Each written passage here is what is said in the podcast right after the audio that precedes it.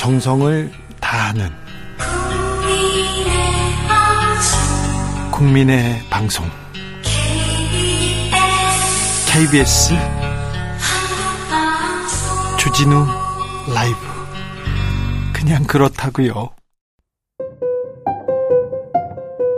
정치 피로, 사건 사고로 인한 피로, 고달픈 일상에서 오는 피로. 오늘 시사하셨습니까? 경험해 보세요. 들은 날과 안 들은 날의 차이. 여러분의 피로를 날려줄 저녁 한 끼 시사. 추진우 라이브.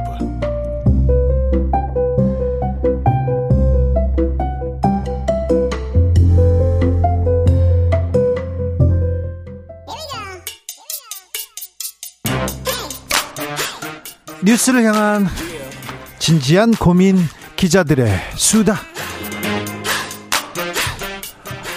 라이브 기자실을 찾은 오늘의 기자는 은지옥이요. 시사인 김은지입니다. 오늘 준비한 첫 번째 뉴스부터 가보겠습니다. 네, 오는 8월에 광복절 특별 사면이 있을 예정입니다. 특사가 또 있다면서요. 누가 거론됩니까? 네, 우선 국정농단 사건으로 유죄를 선고받은 사람들 이름이 거론되고 있는데요. 네. 윤곽은 8월 8일에서 10일 정도 나올 예정이라고 하는데 네. 최지성 전 삼성그룹 미래전략실장, 네. 장충기 전 미래전략실 차장, 그리고 홍한선 전 국민연금공단 기금운용본부장이 있고요. 네. 또 안종범 대통령 수석 이 있습니다. 지금 뭐 국정농단 사건 조역들인데 주역들이에요. 그런데 다른 분들이 다 거의 다 사면됐잖아요. 네, 그렇습니다. 동아일보에 따르면 이미 조윤선 전 장관이나 우병우 전 민정수석 같은 사람들이 윤석열 정부 출범 이후에 대부분 사면된 만큼 위 인사들에 대해서도 사면을 폭넓게 검토할 수 있다라고 하는 것이 대통령실 기류라고 합니다. 자, 윤석열 검사가 수사했던 사항입니다. 네, 그렇습니다. 세 사람 같은 경우에는요, 그러니까 최지성, 장충기, 안종범 네? 이세 사람은 2016년 당시 박영수 특검팀으로부터 수사 기소돼서 유죄를 받았습니다. 그때 윤석열 대통령이 수사팀장이었고요. 예, 국정농단 의혹을 수사한 바가 있습니다. 어, 앞서서 사면도 윤석열 대통령이 같은 모양새를 보인 바가 있다 이런 지적이 나오고 있는데 윤 대통령은 국정농단 의혹 수사팀장으로서 문화예술계 블랙리스트, 보수단지 화이트리스트 수사했었었는데요. 네. 이때 김기춘 전 비서실장, 조윤선 전 장관 구속 수사했었습니다.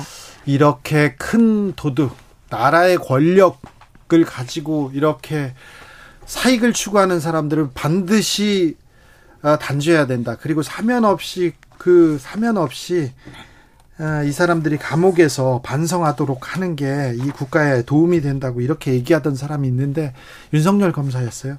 그런데요, 국정농단의 주역들이 다 이렇게 사면되고 나면 한 사람 났습니다. 최서원, 아, 최서원 씨. 같은 경우에는 최서원 씨 얘기가 나올 것 같은데요. 네, 당사자는 아마 이제 그렇게 생각을 할 것 같은데요. 네. 윤석열 대통령은 아직까지 사면 대상에 이름을 올리고 있는 것 같지는 않습니다. 네. 안할 것 같아요? 네, 상황을 좀 봐야 될 것 같습니다. 검토하고 있는 것 같은데요, 제가 보기에는. 네, 지금 우선은 나온 이야기들은요, 법무부와 대통령실 간 소통을 통해 가지고는 계속 좀 명단이 바뀌고 있다라고 하기 때문에 나올 때까지 한번 예. 지켜봐야 됩니다. 그런데 네. 지금 이 정도 나오면 장충기, 최지성 이 삼성 사람들 다뭐 나오겠네요. 네, 홍한선 본부장 같은 경우에도 이제 국정농단과 관련해서 네. 이제 삼성 관련된 이슈로 유죄를 받은 그렇죠. 바가 있는데요. 네, 국민연금 관련해서요. 네, 뭐 자, 우리 벌써부터 비판이 나오고 있습니다. 네. 다음 뉴스 만나보겠습니다. 네, 한 판사가 불법 행위를 하다가 발각됐습니다. 자, 어떤 내용입니까? 지방의 한 법원에 근무하는 현직 판사인데요. 평일낮 네. 서울 강남의 한 호텔에서 성매매를 하다가 경찰에 적발됐다라고 합니다. 예. 서울에 출장을 왔다가 출장 와서 성매매를 했다고요? 예, 판사님이? 예, 소위 조건 만남 성매매를 했다 이렇게 진술했다고 경찰이 밝혔는데요. 네. 일과 시간 근무 중에 불법 행위를 저질렀다 이렇게 보면 되는데 경찰이 강남 일대 호텔에서 오후 시간에 성매매가 많이 이루어진다 이런 첩보를 받고 어, 잠복해 있다가 해당 판사를 잡았다라고 합니다. 이거 성매매 앞에 불법 성매매 이게 붙습니다. 네, 그렇죠. 기본적으로 성매매는 모두 불법이고요. 성을 매수하는 자한 사람 그리고 중개하는 사람 모두가 처벌을 받게 되어 있습니다. 네. 현재 경찰에서 이제 기소 의견으로 검찰에 송치했다라고 하는데 당연히 법을 다루는 판사님이라면 잘 알고 있을 사 안이거든요. 심지어 본인도 성매매가 불법이라고 하는 판결을 이미 내린 바가 수차례 있다라고 합니다. 네. 지난 10년간 최소 10건에 대해서 성매매 유죄 판결 내렸다. 이런 보도들이 나오고 있는데요. 본인이 했던 사건과 굉장히 유사한 것들을 실제로 했다. 이렇게 보시면 될 것 같습니다. 2021년 9월 달에 보면 이제 랜덤 채팅 앱을 통해서 돈 받고 성매매 알선한 피고인들에 대해서 유죄 판단을 그대로 갔는데요. 네. 이에 대해서 해당 재판부는 어, 이러한 형태의 성매매 알선 행위는 사회적 해악이 적지 않아 엄벌할 필요성이 있다 이렇게 지적했다라고 합니다. 성매매 사회적 해악이 적지 않아 엄벌할 필요성이 있다 하면서 판사님이 성매매 했습니다. 자, 이 판사 어떻게 됐습니까? 네, 징계 그, 받았어요? 네, 그 부분이 중요한데요. 어, 성매매 적발 후에도 지난 7월 20일까지도 한 달 가까이 법원에서 재판 업무를 수행했다라고 합니다. 지금도 판결하고 계시네요? 지금은 이제 휴정 기간이어가지고요. 우선은 네? 하고 있지는 않은데요. 어, 뒤늦게 이 사실을 알게 된 이제 법원에서는 8월부터 형사재판 업무를 맡지 않도록 하겠다라고 했지만 이미 범죄를 저지른 이후에도 재판에서 바로 배제가 되지 않았기 때문에 이에 대해선 지적들이 나오고 있습니다. 판사님들도 진짜 너무 너무 하신 거 아니에요? 이거 네, 물론 명백한 불법 행위로 이거 구속될 수도 있는 사안인데 사실은 그렇죠. 이제 법원에서는 이제 보고하지 않아서 몰랐다는 취지의 소명을 하고 있는데요. 여튼 해당 판사가 이런 불법을 저지르고도 불법을 이야기하지 않았다라는 것도 굉장히 문제적인 것 같습니다. 그 이후에도 이게 재판을 진행하고 판결을 했다는 게 더 충격적입니다. 마지막으로 만나볼 뉴스는요? 네, 트럼프 전 미국 대통령이 추가 기소됐습니다. 추가 기소 이번에는 어떤 혐의입니까? 증거인멸 지시한 혐의인데요. 증거인멸이요? 네, 이미 37개 혐의가 있고요. 거기에다가 고위 군사기밀 보유 한 건, 업무방해 두 건, 이렇게 세 건이 또 추가됐다라고 하는데요. 네. 공개된 공소장을 보면 트럼프 전 대통령의 새로운 혐의는 이제 그의 말하라고 저택 그러니까 별장이라고 할 수 있죠. 여기 CCTV에 보면 삭제를 지시하는 모습이 담겼다라고 합니다. 아 그래요? 네, 이제 직접은 아니고요. 이제 저택 관리하는 동료에게 보스가 CCTV 영상 지워지길 원한다. 서버 삭제 요청했다. 이런 이게 CCTV에 나와 있다고요? 예, 그렇습니다. 네. 이제 그런데 이제 이걸 삭제 요구를 받은 직원이 그렇게는 하지 않았다라고 하는데 뿐만 아니라 해당 CCTV에는 트럼프 전 대통령 보좌관이 문서가 든 상자를 들고 별장을 드나드는 모습이 있다라고 합니다. 이 부분 문서 불법 유출로 이렇게 조사받지 않았나요? 네, 이제 그 부분도 기소가 됐다라고 할 수 있는데요. 여러 가지 건이 있다 보니까 이제 재판이 굉장히 복잡하게 진행되고 길게 될 것이다라는 전망도 나오고 있습니다. 트럼프 전 대통령은 나는 무죄다. 나는 정치적으로 탄압받고 있다. 계속 그렇게 주장합니다. 네, 그렇습니다. 대변인을 통해 가지고요. 이제 필사적으로 이제 전 정, 지금 정부가 나를 괴롭히고 있다라는 취지의 이야기를 하고 있는데 아마 치열하게 이 재판 이 다퉈질 것으로 보이고요. 그 사이에도 후보 신분을 잃진 않습니다. 미국 같은 경우에는 기소가 되거나 실형을 선고받은 사람의 대선 출마나 취임을 금하는 법 자체가 없기 때문인데요. 그래서 트럼프가 오히려 기소 이후에는 지지율이 올라갔다라는 이야기도 있습니다. 그래요? 예, 왜냐하면 적극적인 지지자들이 오히려 더 똘똘 뭉쳐가지고는 트럼프가 탄압받고 있다 이렇게 믿고 있기 때문인데요. 그러니까요, 이렇게 탄압받고 이렇게 법원에 끌려가고 그러면요 후원금이 막 모입니다.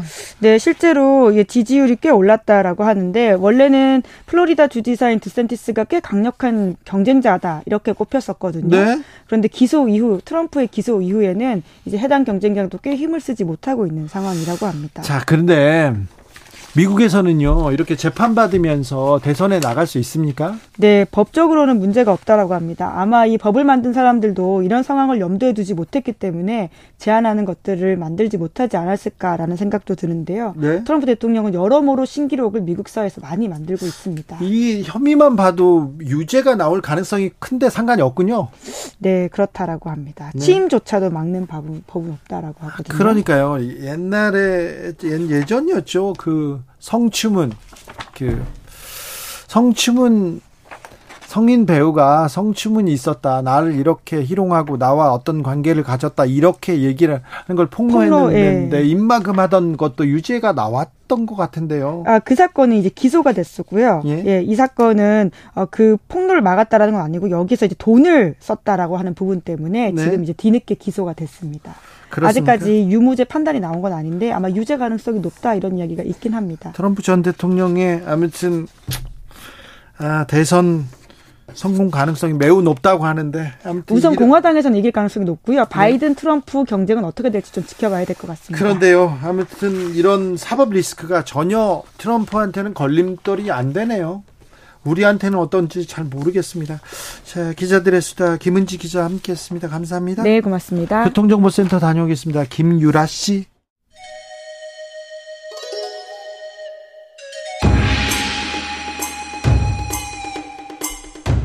빛보다 빠르게 슉슉 바람보다 가볍게 슉슉 경제 공부 술술 경제를 알아야 인생의 고수가 된다 경공술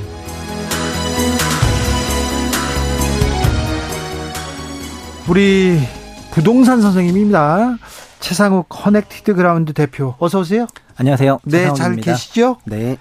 자, 어디에서는 상승된 부동산 상승하고 있다 이런 기사가 쏟아집니다. 어디에서는 하락하고 있다 이렇게 기사가 쏟아집니다. 그런데 너무 엇갈려요.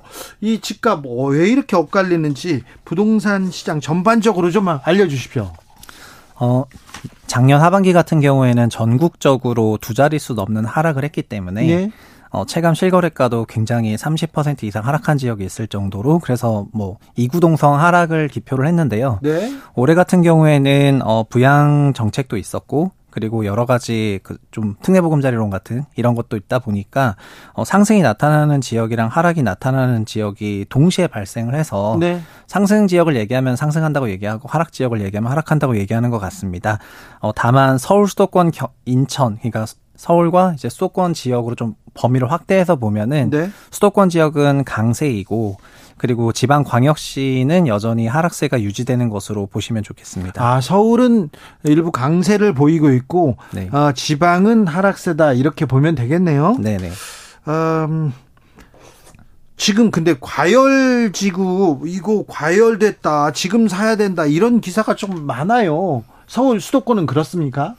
어, 그 과열 양상이 조금 나타나고 있는 지역 있는 그 상품이 분양권이라고 하는 건데 네. 요즘에 청약 관련해서는 다소 좀 과열되는 분위기기는 하거든요. 청약은요? 예, 예. 그러니까 청약이 어 정부가 작년 9월부터 미분양이 많아지다 보니까 네. 미분양이 뭐 3만에서 4만, 5만, 6만, 7만 이렇게 쭉 올라가는 과정에서 실수요에게만 청약을 할 수 있는 것에서 1주택을 보유하거나 다주택을 보유하신 분들도 청약을 넣을 수 있게 바꿨고요. 예. 그리고 청약 주택이 당첨이 되면은 분양권이라고 하는데 그 분양권을 주택이 준공되기 전에 마음대로 전매할 수 있도록 또 제도를 열어줬거든요. 아 그래요? 네 그러다 보니까 청약은 뭐 많이 그 사람들의 관심을 갖겠네요. 맞아요, 맞아요. 예, 실제로 청약이 어 굉장히 인기를 끌게 되면서 그 분양권을 중심으로 좀 과열 현상이 나타났고요.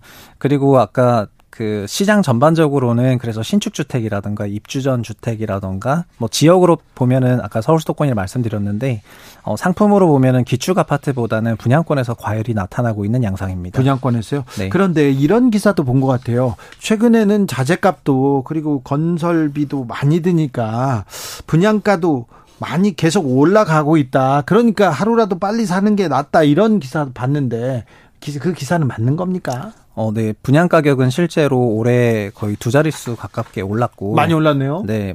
어, 그리고 분양가가 종전에는 좀 규제를 받았었습니다. 네.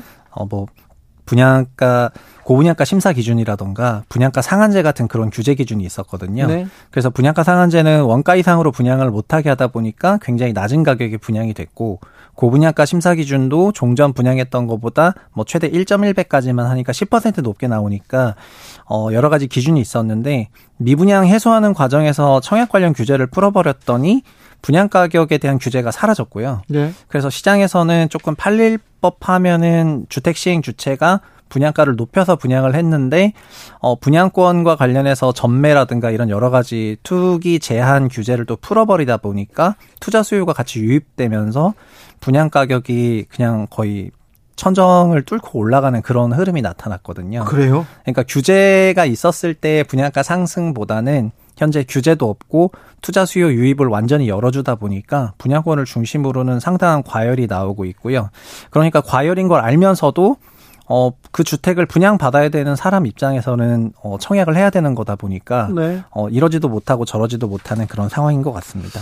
음, 그런데요. 한국 부동산원 통계에서는 지금 계속 아파트 값이 오르고 있고요. KB국민은행 시세에서는 하락한다. 이런 엇갈린 통계에 대한 내용을 들은 적이 있습니다. 아, 네. 그런 어, 논란은 그 과거 상승기 때도 있었고 아, 그, 그 하락기 때도 있었고 네, 지금에도 있었고 뭘 봐야 어, 돼요?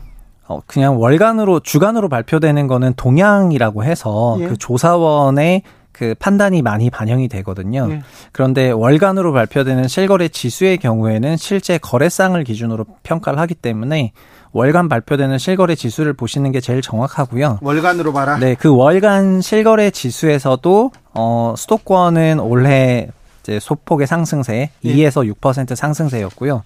지방은 여전히 하락세가 이어지고 있어서 월간으로 보시는 게 제일 정확합니다. 그러면 그렇다면 서울 수도권 서울에서는 집값이 바닥을 찍은 게 맞습니까? 어, 아, 예, 그 질문이 주택 가격이 상승을 한 거는 이제 현상이고 예. 그 기저에 어, 그 원인이 있을 텐데 주택 가격도 결국에는 수요 공급으로 움직이는 거고 그 수요는 어 우리가 말하는 돈이거든요. 근데 돈은 일해서 버는 소득도 있고 또 대출을 받아서 집을 사게 되는데 어 작년 작년 하반기 같은 경우에는 우리나라 가계 전체가 어, DSR이라고 하는 총부채 상환 원리금 비중이 40%를 넘어가면서 대출을 더 받을 수가 없는 환경이었는데 네. 어, 올해 1월 말부터는 특례 보금자리론을 44조 원 이상 배정을 하면서 DSR 기준을 적용받지 않더라도 이거를 써서 주택을 구입할 수 있도록 좀 상품을 만들어 줬거든요. 그러니까 네. 프로그램을 돌렸습니다. 그랬더니 작년 하반기랑 올해랑 조금 다르게 이 특례론이 작동을 하면서 주택 가격이 반등세로 돌아섰거든요. 네. 그래서 주택 가격이 실제로 반등세로 돌아서고 이런 건 다 맞지만 거래량이 전 그, 과거 뭐 5년 평균 대비해서는 여전히 3, 40% 적은 수준이기 때문에 거래량이 어, 적군요. 예, 그러니까 실제 자연스러운 시장 수요가 이렇게 올라왔다기보다는 어, 프로그램이 조금 밀어올린 그런 시장이라고 생각을 하고 있어서 네. 조금 조심스럽게 보자는 말씀을 드리고 있습니다. 최근에 뭐 순살 아파트, 철근 없는 아파트 이런 것도 주택 가격에는 영향을 안 미치네요. 그런 부실 공사가. 아, 그거는 이제 좀 장기적으로 영향을 미칠 거라고 생각을 하고 있는 부분입니다. 장기적으로요? 네네네. 어, 최근에 뭐 용, 용산도 그렇고 또 여의도 재개발 압구정동 재건축 뭐 이런 얘기 나왔었는데 네. 이런 재건축 이런 호재라고 얘기할 수 있잖아요. 부동산 시장에서는. 네. 그래서 지금 집값을 지금 끌어올리는 이게 촉매제가 되기도 합니까? 어, 네. 정비 사업을 좀 속도를 빠르게 해주게 되면은 네. 결국 새 아파트가 되는 시점이 빨라지고 새 아파트가 되면은 어 전세 월세 받을 수 있는 금액이 커지다 보니까 그 재건축 시장에는 당연히 호재로 받아들이게 되거든요. 네. 어, 그 오세훈 시장이 태세 전환을 어, 지난달에 한 것 같습니다. 그래서 서울시에 있는 재건축의 속도를 좀 더 높이겠다는 게 전반적인 방침이다 보니까 어, 이게 뭐 이제 혹자는 내년 총선을 염두에 두고 포석이라고 생각하는 분도 계시는 것 같은데 어쨌든 구도심 재건축 재개발 사업에서는 다 호재로 받아들이면서 특히 아까 서울 수도권 강세라고 했는데 네. 그 중에서도 재건축 강세예요. 재건축. 네. 재건축 그 주변도 그럼 다 같이 오릅니까? 아, 그러니까 재건축 아파트가 주변 기축 아파트 대비 차별적으로 상승률이 높게 나온다는 말씀이고요. 예? 이런 것들이 그 정책이랑 다 연계가 돼서 작동을 예. 하는 것 같습니다. 그, 그러면 그 재건축 아파트가 많이 오르면 옆에도 따라 오르잖아요. 그리고 다른 동네도 따라 오르고. 아, 그게, 그게 재건축이 실제로 단계 진행이 되게 되면은, 어, 그, 만약에 85년도 아파트가 재건축이 되면은, 네. 88년 준공된 아파트도 기대감을 갖게 되고, 88년 아파트가 올라가면 또 91년 아파트도 따라가기 때문에 말씀하신 부분이 맞고요. 그리고 재건축은 그, 멸시를 하게 되면은 철거를 하게 되면 해당 주택에 거주하시는 분들이 주변 지역으로 임차로 들어가게 되는데 그 과정에서 임차료가 좀 치솟는 경향이 있거든요. 예. 그 임차료가 치솟을 때는 또 기존 주택 가격을 밀어 올리기 때문에 네. 정비 사업이 활성화되는 과정에서는 기존 주택 가격이 항상 강세였어요. 예. 그래서 재건축 활성화가 기존 주택 가격 강세로 연결되는 정책인 것은 명확하죠. 네. 오세훈 서울시장은 재개발 재건축 늦어서 집값이 급등했다 했다. 오히려 속도를 높이겠다 이렇게 얘기해요. 아 그래서 그 부분에 대해서는 어 3년 이내 단기 3년 이내를 단기라고 불러야 될지 모르겠는데 네. 3년 이내 시점으로 봤을 때는 재건축 촉진은 주택 가격의 무조건적인 상승으로 이어지고요. 네. 어, 아마 오 시장이 말하는 거라든가 일부 시장에서 재건축을 촉진해야 구도심에 주택이 많이 준공되니까 주택 공급이 된 효과로 주택 시장이 안정화된다고 하는 거는 어, 굉장히 긴 장기적인 관점에서의 뷰예요. 이런 기사 네. 좀 읽어보겠습니다. 역대 최소 공급난에 집값 폭등 현실화 우려. 얘기도 했고요. 이러다 또 집값 엄청 오르려나 역대 최저 찍었다는 착공 분양 분양도 뭐 이렇게 이루어지고 있다. 이렇게 얘기하는데 이 기사는 어떻게 보십니까?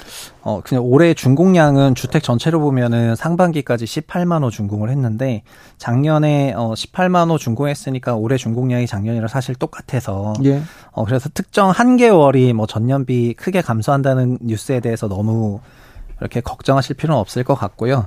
그리고 인허가라든가 이런 부분 보더라도 작년이랑 유사하거나 좀 더 높기 때문에 괜찮을 것 같습니다. 지금 분양이 조금 감소하고 있는데 어 분양 감소하는 부분은 어 언젠가 이제 공급이 확실히 줄어든다 이런 생각이 들 날이 올 수 있는데 근데 지금 무엇보다 이제 문제는 주택가격이 좀 비싸다 보니까 네. 수요가 위축되는 속도가 더 빨라서 네. 지금은 공급보다 공급 축소보다 수요가 줄어드는 게 더 빨랐는데 그게 작년 하반기에 좀 본 모습이 나타났었던 부분인데 이거를 올해 좀 인위적으로 수요를 부양하면서 하려고 했었던 거가 시장을 조금 왜곡시키는 그런 부분이 있는 것 같습니다. 대표님 그러면요 네. 이제 신혼부부 그리고 열심히 성실하게 돈 모으고 그랬던 사람들이 집을 사야 된다 이렇게 생각하는 사람들이 있을 거 아니에요. 네. 올 하반기에 집을 사야 됩니까 말아야 됩니까? 서울에 있는 사람 집. 네. 아 저는 개인적으로는 주택을 사기 좋지 않은 시점이라고 생각하는데 좋지 않아요. 네네. 그 주택이 어, 지난 수십 년 동안 초과 상승했었던 기간이 예.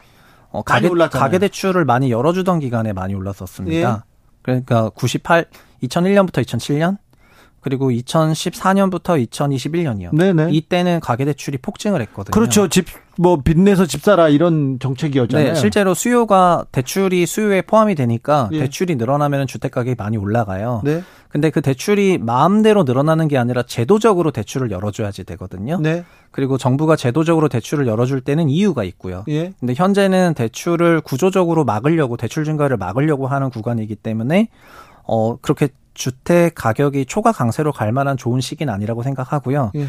좋은 시기가 아니라면 가격이 쌓여야 되잖아요. 예.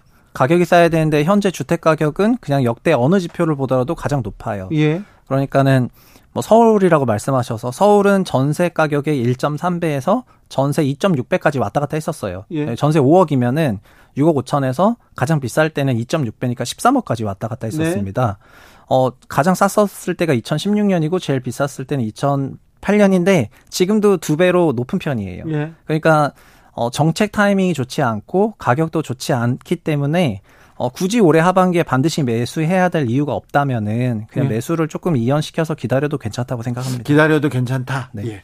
전세 조금 걱정했어요. 전세 대란 나온다고도 했고 역전세 문제 생긴다 이런 얘기도 있었는데 지금 정부 정책 괜찮습니까?